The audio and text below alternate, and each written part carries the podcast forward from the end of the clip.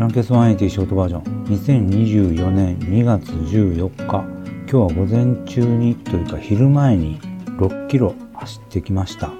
まあ足の調子を確認するために行ったっていう感じだったんで一回りだけして帰ってきました。今日は暑かったです。速乾 T2 枚重ねに冬用のリーボックのタイツで行ったんですけどもま最初から手袋いらないぐらいで暑くてバテそうなぐらいでした。本番でこんなんだったらこの格好でも絶対無理ですね。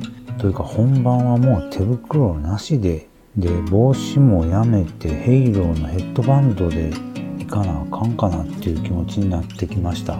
でそれからはダラダラと「番王」という漫画を iPad で読みました。